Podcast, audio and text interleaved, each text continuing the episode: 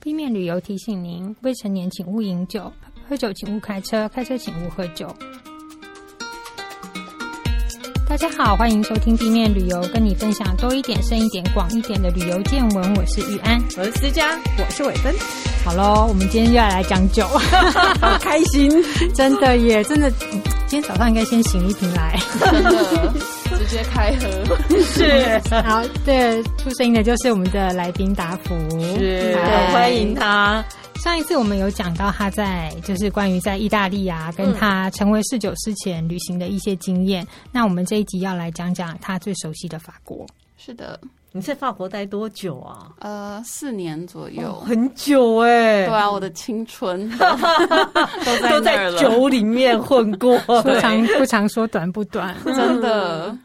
那在法国，因为通常我们想象法国就是哦，葡萄酒就是要买法国，嗯，然后也有人会很执着的一定要买某些产区。对，那实际上你在那边待过，跟你现在已经是算职人等级了，你嗯会有什么推荐？我会觉得不要局限，就是一定要买哪个产区的酒，嗯因为其实即使是同个产区，它的特风味特色也会因为就是酿酒师不同而有很多不同的变化，嗯所以我是觉得放开心胸，有什么没喝过的酒就喝看看。对，其实嗯这样子才会找到更多就是你喜欢的味道。是、嗯对，酒标上面会有酿酒师的名字吗？应该不会，这不会，可是、嗯对，呃，所以就靠碰运气就是了。碰运气，就是其实台湾还蛮多大大小小品酒会，或者是一些葡萄酒专卖嗯店，其实去走一走都可以有一些有趣的发现。是因为就是大家平常还是会觉得比较常看到就是波尔多嗯嗯跟勃艮第的酒。对嗯，对，但其实除了波尔多跟勃艮第，法国大得很，就很多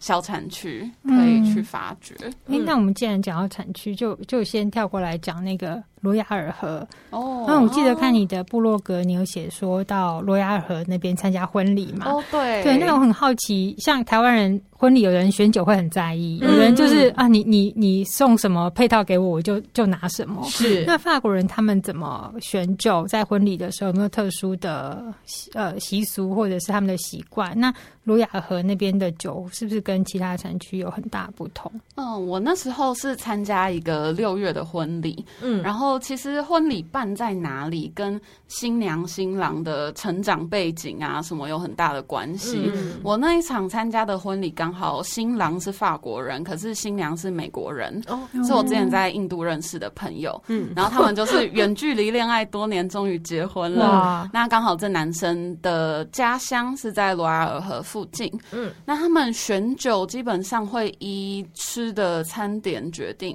哦我不知道台湾会不会，可是他们就是呃，台湾都是看面子啊， 对就就这酒拿出来，面子很哎、重要对，。其实真嗯确实有这样子，是其实是、对他们也多少会有一点。嗯就是会依就是新人的家世背景决定你哦喝的酒到底是比较等便宜的级还是比较贵，嗯但基本上他们也是蛮遵循就是地菜配地酒，哦会使，用就是当地的菜肴配对上当地的葡萄嗯酒哼。嗯嗯，对，那那时候我是在罗亚尔河，所以它理所当然就是使用当地罗亚尔河的很有名的红的葡萄酒，嗯红酒是用一个叫做卡本内弗朗的嗯葡萄品种酿造的。 OK 然后它的特色就是呃，没没有这么的浓烈，它除了果香以外，还有一些青草啊，或者是石墨的嗯香气。哦好有趣，对，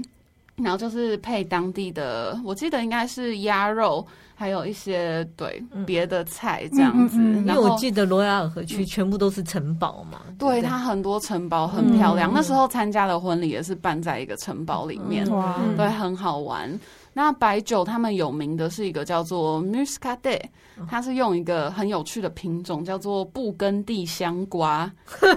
所以它会有香瓜、甜瓜的那个味道嘛好？像也没有。我觉得它叫布根地香瓜，可能是因为它的葡萄长得的样子很大颗，哦可能比较圆圆大大 的这样嗯子。 OK 对，然后它的特色是酸度比较高，很是清爽，是那就嗯很适合搭配像生蚝啊，或者是一些带壳的海鲜。嗯是对，然然后那一场婚礼也是呃，在教堂的仪式之后，大家就是全部的人就搭游览车开到这喝个城堡，对，然后就开始有一个呃会前的小 party，嗯大家就开始喝酒啊、跳舞啊，嗯那后来就入座开始吃饭，跟当然饭就会有餐呃继续佐餐的喝酒，，对，继续喝酒，然后好在开心哦吃完饭以后就全部躺平。 没有吃完饭以后就才是正式的 party。那时候大概晚上九点十点，然后大家就一路喝酒跳舞到 哇好像隔天早上快要六点， 天哪，就天都亮彻了。 夜。对，我觉得最辛苦的是新郎的爸 爸，就还要在那边指导大家。哦，那个上车是这 边，因为都昏 了，对，大家就有点哎，所以太久没法国睡人不输西班牙人哎呢，很我就觉得很西班牙强人哎是最爱对玩彻夜的，这没种想啊法到国人很会 party，他们的我觉得洞房花烛夜呢？ 应该没 了，整晚都在那里。对，新娘跳舞跳到那个白纱都变灰色。哇，嗯，那像你刚刚提到，就是他们会比如说第九搭第第十十，嗯，那我们知道在在法国除了葡萄酒之外，还有一个就是葡苹果酒，嗯嗯，那 cider 比较常听到就是布列塔尼跟诺曼底，嗯，那他们两个谁比较厉害？他们其实 cider 算是葡萄酒的意思。不是不是，它是哦塞的不苹是果，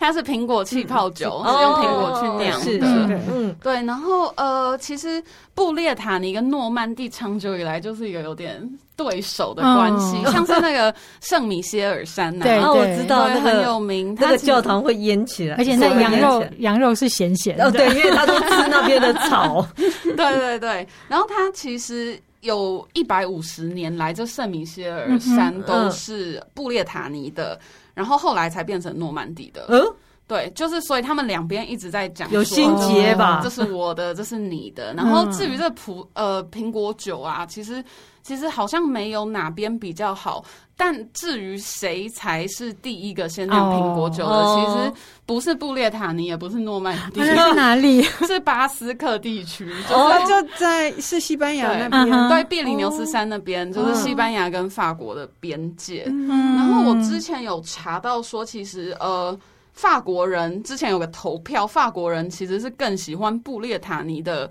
苹果 酒这什么投票？但其实论产量的话是呃诺曼底嗯比较多，哦所以大家都是口是心非，投票跟真的买的不一样。对那边产量比较多。可是其实法国就是总的来说，法国生产了全世界最多的苹果酒。嗯对，那边的这种温带气候很适合。 我还以为是葡萄酒，结果是苹果酒，它是第一名哦，没有，就是呃，苹果酒全世界来看，法国产量最最多。对啊，嗯很令人吃惊。嗯葡萄酒产量的话是那个意大利是哦最多的。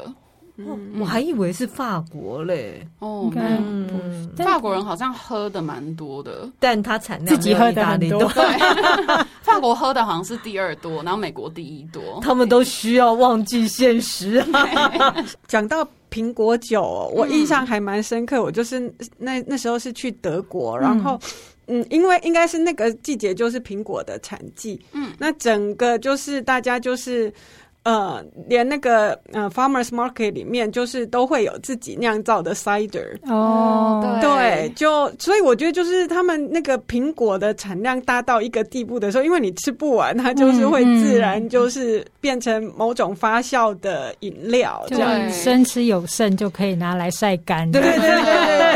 对苹果酒好好喝。对它它其实有甜跟不甜，要看它那个酒标上面写的是度还是哦 sec，什么意思？就是它有那个酒标有 D O U X，嗯度，这是法文的甜的意思。哦对，所以上面有写度，代表它是甜的。嗯嗯然后另外一个字是 S E C，嗯嗯 sec，嗯这个就是甘不甜，就是不甜的意思。嗯对嗯下次要注意，要记得要有毒。嗯 对，如果如果你喜欢喝甜酒的话，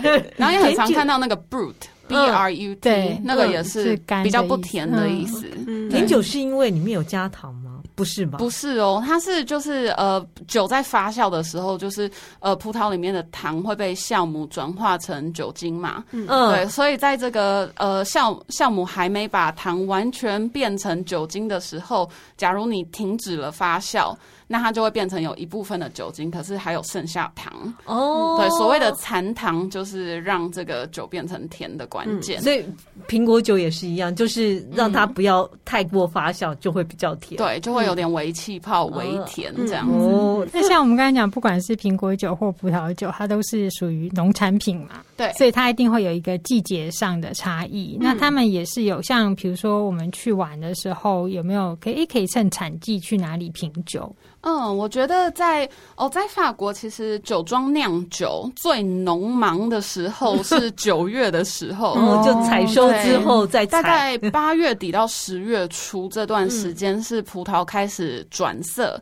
它开始变成紫色啊、红色，开始成熟之后，哦酒庄就要赶快看天气，成熟然后决定什么时候要来采葡萄，对免得就是一下雨或者有冰雹把这个那打葡萄打掉了，那嗯就嗯那就不好了。呃所以嗯那时候酒庄最忙，所以我个人觉得去参观酒庄，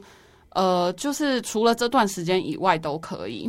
但是，假如你想要看到很漂亮的胖胖的葡萄，就大概是呃夏天那阵子还不错哦，。就是拍照用。对，五六月、六七月甚至八月的时候，就是嗯最漂亮的时候是看到葡萄正在转换颜色，是对它从那个绿色变成紫色，它不会整个一起换，嗯，它就会看到一颗一串葡萄里面有不同的颜色，很漂亮。那现在这是采收的时间嘛？那他们对有没有嗯，就是比如说大量生产葡萄酒的时间，呃，还是一年四季其实都可以？其实比较多是在呃，可能春天的时候。对对对，可是像薄酒来新酒就是一个对例外，它就是可能八九月的时候采收，然后在十一月的时候就让你可以喝到。哦对，那算是一个例外，其他基本上酒都会经过数个月的陈年之后嗯哼才会装瓶再嗯哼释出。嗯哼。对，嗯，那我们刚刚讲到那个法国人喝，比如说哦，葡萄酒跟苹果酒，好像有那个印象是法国人是不是不太喝啤酒？呃，法国人看看状况，哎，我是觉得也有喝，他们也会喝啤酒。然后年轻人其实出去玩的时候也蛮常喝啤酒的，嗯在 bar 里面。嗯哼对，，主要是在 bar 不太会点葡萄酒，反而是点啤酒。然后在餐厅的话，就会基本上是点葡萄酒，嗯而不是啤酒。哦，对是因为气氛的关系。我觉得好像是哎、而且啤酒真的比较、也是蛮便宜的，所以年轻人出去就喜欢喝啤酒。嗯，简单喝，还是说葡萄酒需要细细品味？呃，也是啦，嗯就是它比因较为你好像要放适合搭配餐，久一点，因为你要在意它复杂度，对，不像啤酒就可是用如果惯你的是。整桶装的那种传统酒，呃应该就 没不事是打开记忆，就是喝到饱，对，但啤酒真的比较适合，就是夏天很热 啊，对就一想个要畅快畅快喝，是是对。哎，那刚刚你提到说到餐厅用餐点酒嘛，有没有什么？嗯，你想提醒大家注意的事情，我觉得点酒的时候可以。不用担心会没面子， 而就是点到那种很贵的酒。嗯其实侍酒师都理解每个人有自己的预算在，他理解吗他可以理解。 其实他们都很好沟通， ？OK，你就跟他说啊，其实哎、我们有很多点酒的经验，那我今天是要点这道菜，可以请你帮我选一个搭起来会好喝的酒。那我的预算可能大概到这边。哦，所以然后先就跟可他以稍讲微预指一算，嗯下那个酒单上面的、嗯对的价钱，对其实他们都可以理解。嗯对，哎、那像台湾有时候我们去餐厅吃饭啊，有的人就是会有一点，就是哎、诶我我有有很好的酒，我要带去餐厅，然后我付个开瓶费，然后你给我杯子这样。嗯嗯嗯在嗯这个在法国是可以的吗？我觉得在法国比较好的餐厅比较少见呢、嗯就是他们不太会有，除呃，尤其是如果餐厅本身有侍酒师，基本上呃蛮不建议自己带酒去的，嗯呃因为这样会有点像是呃。打脸嗯，对，就是呃，侍酒师会觉得他其实有有他的专业嗯在，对他帮你选一瓶很好的酒，嗯这是嗯对彼此的尊重。嗯可是，在台湾就其实不一定。嗯台湾有蛮多餐厅其实是很欢迎大家自己带酒因为去的。台湾不是大家都有四九十了，我对，想不是每个餐厅都有侍酒嗯师，然后也有很多所谓的葡萄酒友善餐厅。嗯 它有这种对他很欢迎大家自己带酒去，你只要付一个像酒杯清洁费，对，嗯或者很少小的开瓶费一两百块，对然后你是嗯就可以自己喝自己喜欢的酒。你是说台湾？对台湾蛮多的，哦，OK 我也可以 Google 葡萄酒友善餐厅。对不知道有这个名词哎，葡萄酒友善对，餐其实厅自己家里有收藏酒的话，嗯自己带去是很有趣的体验。嗯是。嗯对嗯那我很想知道，像法国有祭酒嘛？比如像好，他推荐了一瓶很好的葡萄，但我喝不完。那我想，哦哎、我下次再来喝，你先帮我留着。不太会有，因为葡萄酒其实开瓶以后，它的风味很快会往下降。对哦，是哦，对它没办法，就是像可能高粱啊、烈酒那种可 以是可以放这么久，嗯，嗯，对，对，所以基本上当天没开完，你可以就是把它带回家，是对他不会觉得你很奇嗯怪。带回家哎嗯煮牛排、 煎牛，因为还是喝不完呢。 对，但大部分的人是就一餐会炖把它牛肉喝 掉。对，可是如果你是一个人、两个人喝，然后你嗯觉得一瓶太多，可以是问问看看他有没有单杯酒。嗯哦，OK，嗯对他如果有一杯一杯卖的话，其实单杯酒是更适合酒量比较不小这么好的人。嗯对可比较贵，对不对？呃，不一定哦，因为单杯酒很多时候是比较像是 house wine 嗯，的概念，然后他就是开那瓶酒，他今天就都卖倒那给对倒给所有想点单杯酒的人。哦，OK，因为不可能每一个品相都有单杯酒，是像它可是能打开就之后坏掉，嗯，对 OK，就不他能会选一个很贵的打开吗？应该不会，不太会，就因为是比较一般平价的 OK，嗯对嗯。那我们刚刚讲到这个酒，我们在挑酒的时候，就是我们知道酒标啊、酒瓶啊，嗯嗯会有一些可以辨认的地方。然后我知道在法国酒，它有时候在瓶盖那个外面那个铝箔的地方会有不同颜色，那个是不是有不同的？也是我们可以当做选酒的指标吗？哦，对，它是一个法国的酒帽，嗯哼，然后这个酒帽其实是他们这瓶酒已经完税了的一个、哦一个象征。嗯，嗯对，嗯但是可以先说，它现在已经不是强制规定要有这个标志了。是这是一个小贴纸，然后它有不同的颜色，嗯哼不同的颜色是代表不同的酒的种类，像是比较常见的绿色，就是所有的 AOC 级别。哦，我有听过的 AOC 非这件气事，泡酒，嗯对嗯 AOC 是它的一个分级，然后其他还有就是蓝色就是餐酒啊，橘色就是加烈甜酒等等的，哦对它象征的是酒的类别。嗯哼，对餐那不酒同是比较便宜，是不是？对，餐酒是比较没有所谓 AOC 规范的 酒。哦哎，A A O C，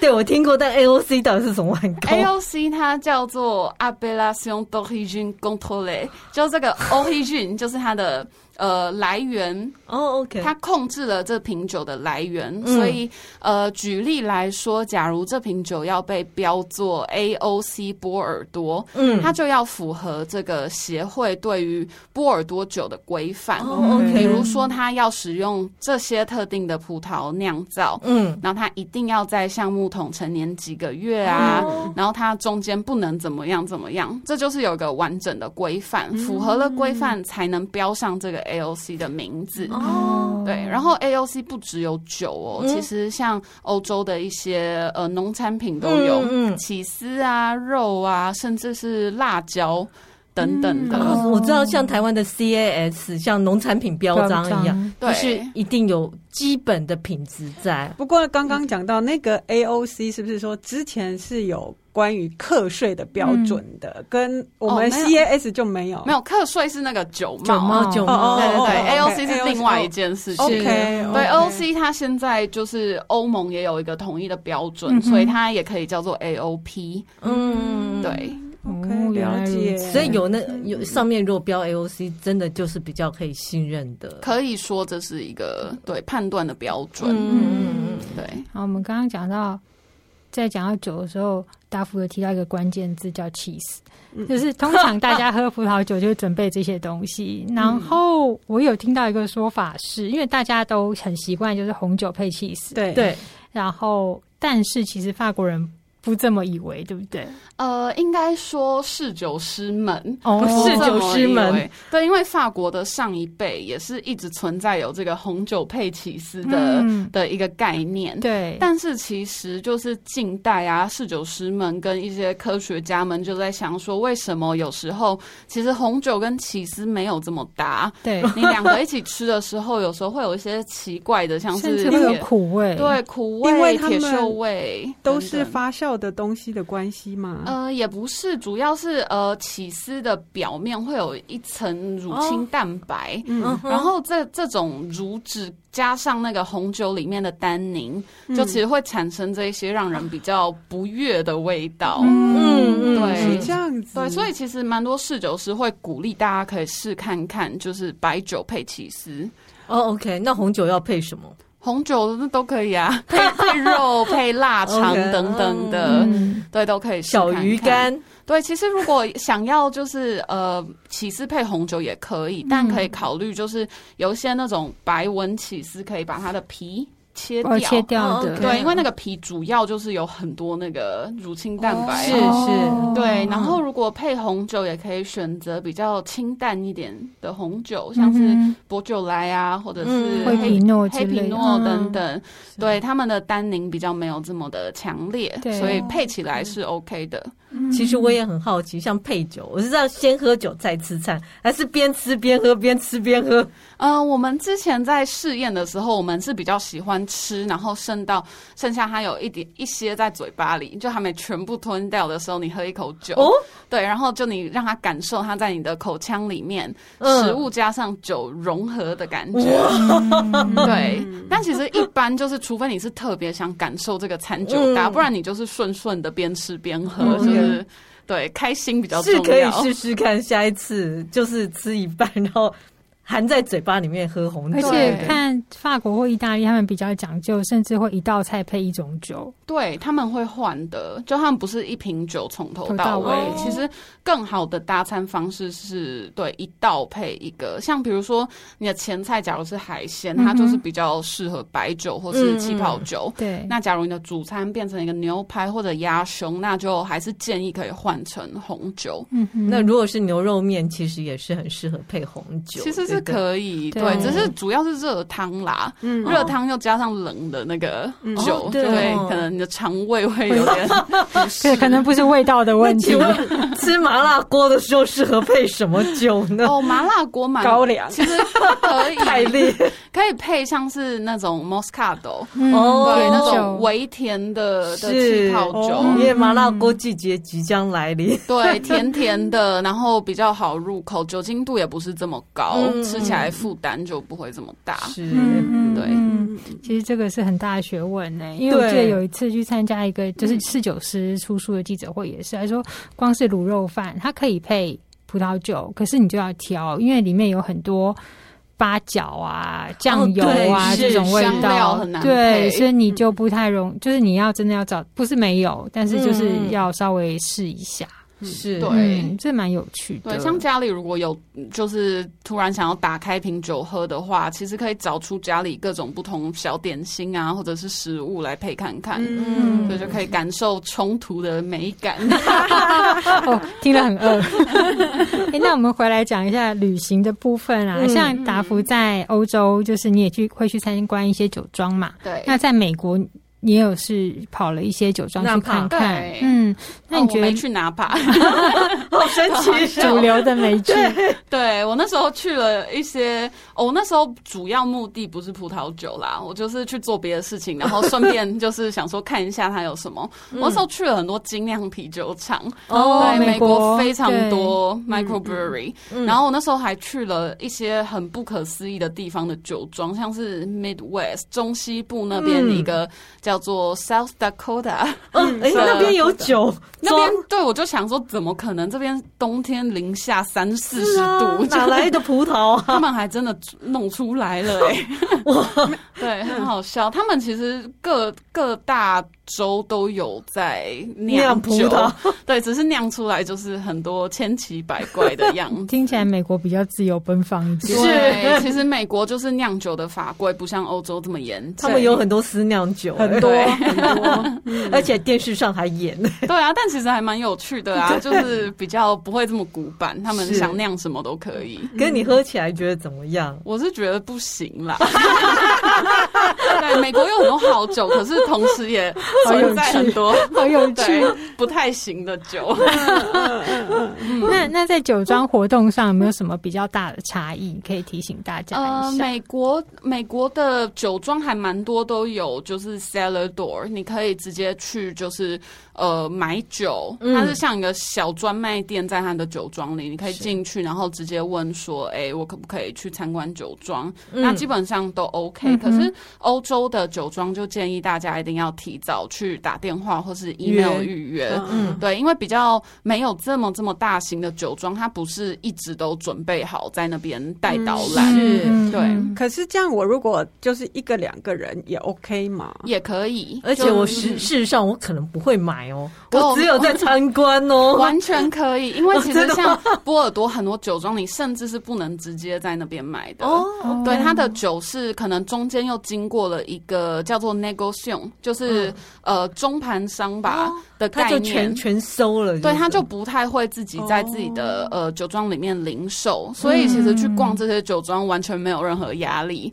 你就是去学习跟品酒的，嗯嗯他就会有比如说一个人几十欧啊、十欧左右嗯的参观费，然后通常会包含一到三款不同的酒的是品饮这样子。嗯嗯，对，这个大家以后出去要注意哦。是美国跟澳洲是 有差因别为的。我有去过纳帕，哦对纳帕就是这样，他们还有一个叫品酒护照，哦，然后你可以这样一路盖章，然后看自己盖多少那章你。所以集完章以后会送你一瓶酒吗？我不知道，因为哦我从来没有集满 过，因为我通常到中间我就喝醉了。哦，对，美国葡萄酒旅游其实好像发展的很不错。对对对然后到对我所以我才说这样喝喝喝喝醉了，是不对啊是有点尴那尬？其实包括澳洲也是嘛，他们后来就是新世界的的那个对销售上来以后，他们的酒庄安排的活动也非常多。对对，我觉得相比起来，其实法国跟意大利这种传统产区还相较的保守比较封闭，它比较嗯没有喜欢就是所有的人来他这 里观光它嗯的比感觉，较像是真的在酿酒，我觉得美国比较像观光旅游化了。嗯呃，像勃艮第那种，它真的就是努力的在酿酒， 那我们刚刚提到是要讲到买酒嗯嘛，因为以前我们如果有机会去参访酒庄，或者是跟着媒体团去的时候，就喝喝觉得哎、诶很好喝啊，就乱大买，呃不是说乱 买，就是大买特买这样。嗯那我们出去旅游通常也是会想要哎带、一两瓶。地方的酒回家，那你有没有在采买上你有没有什么建议？ 我会建议比如呃嗯去，去超市，比如去去葡萄牙，我看到一整面墙，我就好开心，然后就对， 都是酒。哦，对，我也有去那一个，每 每一瓶都想带回家这样嗯，子。我会觉得，假如是要在当地直接开来喝的话，其实去超市买也 OK、但假如是要带回台湾，嗯就是留作纪念，就不妨去那种葡萄酒专卖店，它就会有店员跟你讲说它到底差别在哪里。哦对，因为不是所有人都是葡萄酒专家，所以是其实直接问他们是更快的。嗯嗯嗯，对对对，不然我去波尔多，其实他拿了一堆，然后你又喝醉，然后你也忘记哪一杯好喝了，哦 就随便拿一瓶好 了。对，我之前就有在波尔多的葡萄酒专卖店工作，哦那时候就会有全世界各地的人就是来波尔多旅游，嗯然后我就会跟他们说，哎、如果你要带回家的话，哪瓶哪瓶比较适合啊？嗯对，还有一些送礼需求，其实对蛮有趣就的。相信专家啦，是但有没有的什么雷不要踩啊？就比如说，哦，我买十瓶，你给我算个七折八 折，哦，是可以讲价的吗？我之前就遇过，就是 就是某国客人来， 就是有有有要杀价，可是其实除非你真的买到超级超级无敌多，就可能有办法可以跟老板讨论一下。嗯但是我觉得杀价在欧洲非常的不常见，嗯嗯对，就是尤其是这种零售店不太会跟他讲价啦。嗯对， 你说 对，除非你自己带你自自己的瓶子来，我就可以送便 宜。 而且其实大家去买的时候，有时候你不要失心疯，因为其实进来就是入关的时候会有一些限制嘛。对，它有那个对瓶数的限而制且，很重哎、太多也不好。好打包，嗯就是量力而为。 是， 对啊。好哦，我们今天讲了两集的酒哎、真的早上应该先开一瓶是来喝一真下的。，真的非常谢谢达福谢来谢我们的节目跟我们分享这么有趣的故事。然后我觉得，因为看那个就是达福，忘了他在另外一个 podcast 节目还是他自己的文章上，他就有写说，就是你只要像我们之每次在讲旅行的时候，你就是。开，打开你的心，打开你的眼，对 呃，不用开眼头，就是他说只要你觉得可以呃给人带来快乐的酒就是好酒。对嗯对嗯对，不要质疑自己嗯这样不不 用成为葡萄酒专家，只要觉得就是葡萄酒是一件令你开心的事情，嗯对，这才是最重要的。，对，好，我们今天谢谢达夫，谢谢如果喜欢我们的节目，请在各大 podcast 平台订阅我们，或到脸书、IG 按赞追踪，分享给你身边的朋友们。谢谢，拜拜。再见拜拜拜。